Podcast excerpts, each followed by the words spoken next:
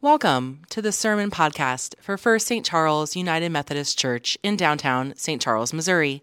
We are so glad that you're here, and it's our prayer that you feel safe, welcome, and wanted in this space. If you're interested in finding out more about us or supporting our ministries, you can connect with us online at firststcharlesumc.org. Today's scripture comes from the book of Romans chapter 5, and the second book of Corinthians, chapter 4.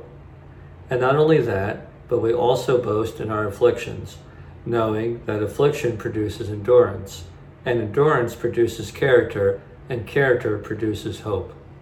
So we do not lose heart. Even though our outer nature is wasting away, our inner nature is being renewed day by day, for our slight momentary affliction is producing for us an eternal weight of glory beyond all measure, because we look not at what can be seen, but what cannot be seen. For what can be seen is temporary, but what cannot be seen is eternal. This is God's Word living and growing in us. Glory be to God. The year was 1966. Ned Day and Lois Hildreth were co principals together at Lindbergh Middle School, and along with their spouses, were fast becoming lifelong friends, vacationing together, enjoying weekly visits, sharing dinner, and playing cards. That's the way it always was and would be the Days and the Hildreths, the Hildreths and the Days. In fact, those friendships would extend to a second generation for me and the Days' oldest son, Jim. Ordained in the same Baptist church as was I, Jim attended the same seminary as did I. Fast forward 20 years, and surprise, surprise, I helped him become a United Methodist pastor. He's now serving Huntsville United Methodist Church near Moberly. Though we too, along with our spouses, have vacationed together, our friendship started on a rather, shall we say, rocky footing. You see, in 1966, I was five years old and Jim was 10. One day, in order to convince me to eat my spinach, my mom flat out said, If you eat all your spinach, you'll be as strong as Jim. She lied.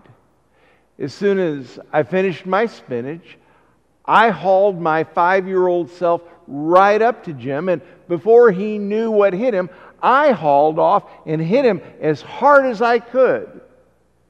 Stunned, though not completely shaken, Jim understandably reacted.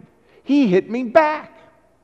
Now, I assure you, a 10 year old can hit way harder than any five year old, and I have the doubled up crying, wailing memories to prove that theory. Today, we start a new message series, Hammered, building on the metaphor of the blacksmith to suggest that the blows inflicted by suffering may make us stronger. I've been thinking about that unfortunate incident with Jim because, sorry, Popeye, simply eating spinach did not make me stronger. Not all suffering makes us stronger. Sometimes suffering makes us into quibbling cowards and quitters. It makes us brittle, cynical, depressed, and even self destructive. Not all suffering makes us stronger. I will say that the suffering that I endured because of Jim's return blow did make me smarter, which I suspect is a kind of strength too. And I can assure you, I have not once hit Jim again. Is it possible that God, who never wants nor causes us to suffer, would use our suffering to strengthen us. Did you hear what I just said? Because it's important. God neither wants nor causes us to suffer. If I could, I'd hammer home that again and again. God neither wants nor causes us to suffer. That's not who God is. God would, however, use our suffering to strengthen us. That is who God is. As Paul says to the Corinthians, for our slight momentary affliction is producing for us an eternal weight of glory beyond all measure. How might the good and loving God, who never wants nor causes us to suffer, nonetheless use our suffering to produce something glorious in us? Uh, let's start by saying that great pain does raise hard questions. As a physical wound will spill blood, a deeper wound pours forth a dark flow of questions. You know the kind of questions I mean. These are the questions that no one can answer. For instance, the why question why this? Why me? Why now? Jesus asked the why question from the cross in blinding pain My God, why? They tore him open. It poured out. He searched the heavens for an answer, and the heavens were silent as a stone. Those who suffer ask, Why? and get no answer. They also ask the what if question. This is the one you ask looking backward. What if I had done differently? What if the doctor had? What if God had? But the past is implacable. The what if question is like looking at the pictures in a book of fairy tales. You can look, you can dream, but you can't go there. Another question the suffering asks is how long? How long will it hurt? How long till this nightmare is over? How long till we know what we'd give anything to know? But how long is a question to the future? And the future is mute. How long?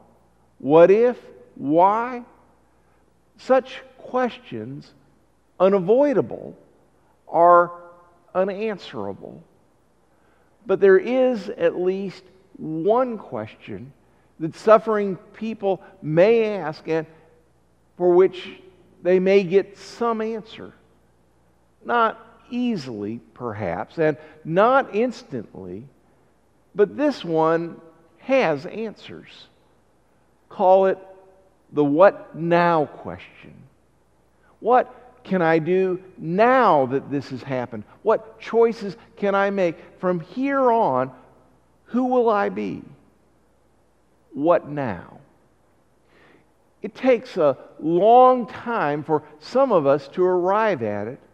After being undone, we can lose months, even years stuck in the wasteland of asking why or what if or how long. Such questions are like the wilderness. We must pass through them on our way to another place. But instead, we stay. We keep kicking around the ruins of the past, going nowhere in small circles. We waste too many seasons before finally turning to ask, What now? Admiral Jim Stockdale was the highest ranking United States military officer in the Hanoi Hilton prisoner of war camp during the height of the Vietnam War. Tortured over 22 times during his eight year imprisonment from 1965 to 1973, Stockdale lived out the war without any prisoner's rights, no set release date, and cert- no certainty as to whether he would even survive to see his family again. In explaining why others did not survive while he did, Stockdale said that The ones who did not make it out of the camps were the optimists. They were the ones who said, We're going to be out by Christmas. And Christmas would come and Christmas would go. Then they'd say, We're going to be out by Easter. And Easter would come and Easter would go.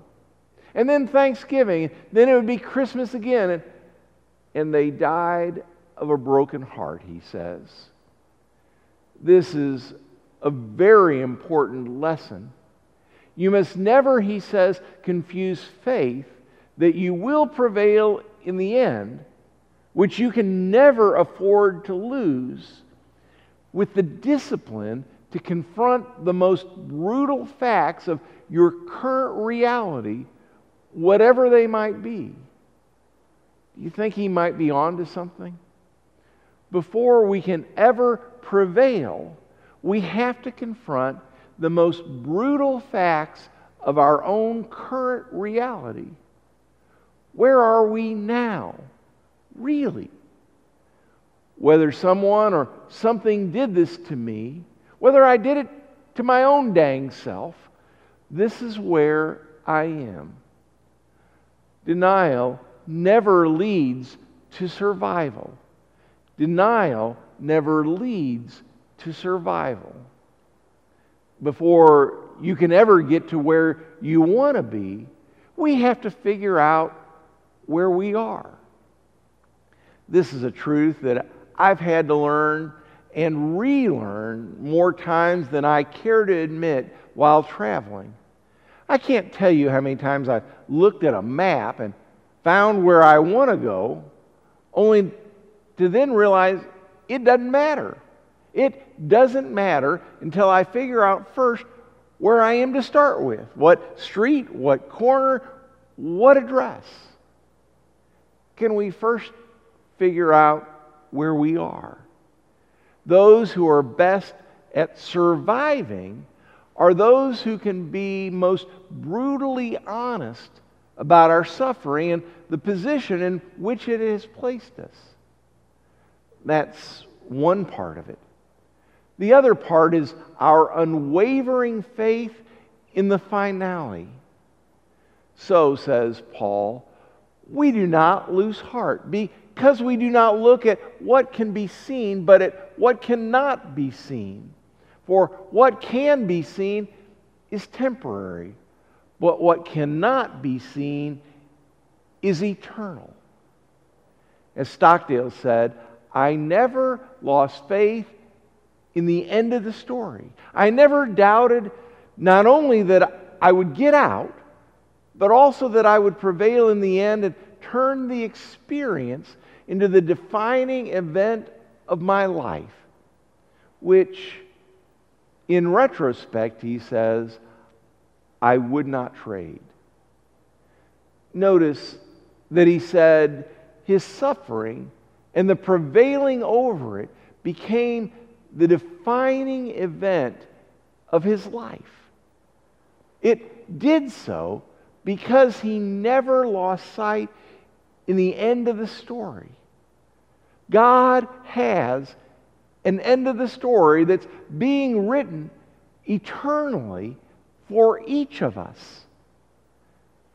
Carl Sandburg wrote several poems about the discipline of the blacksmith, of blacksmithing. One entitled Laughing Blue Steel proclaims two fishes swimming in the sea, two birds flying in the air, two chisels on an anvil. Maybe beaten, hammered, laughing, blue steel to each other. Maybe. Sure, I would rather be a chisel with you than a fish. Sure, I would rather be a chisel with you than a bird. Take these two chisel pals, O God. Take them and beat them, hammer them, hear them laugh. It's because we haven't lost sight of the end of our story, the story that God is writing uniquely for us, that we can take the beating, pounding, hammering of suffering and laugh, laugh, laugh all our way to God's eternity.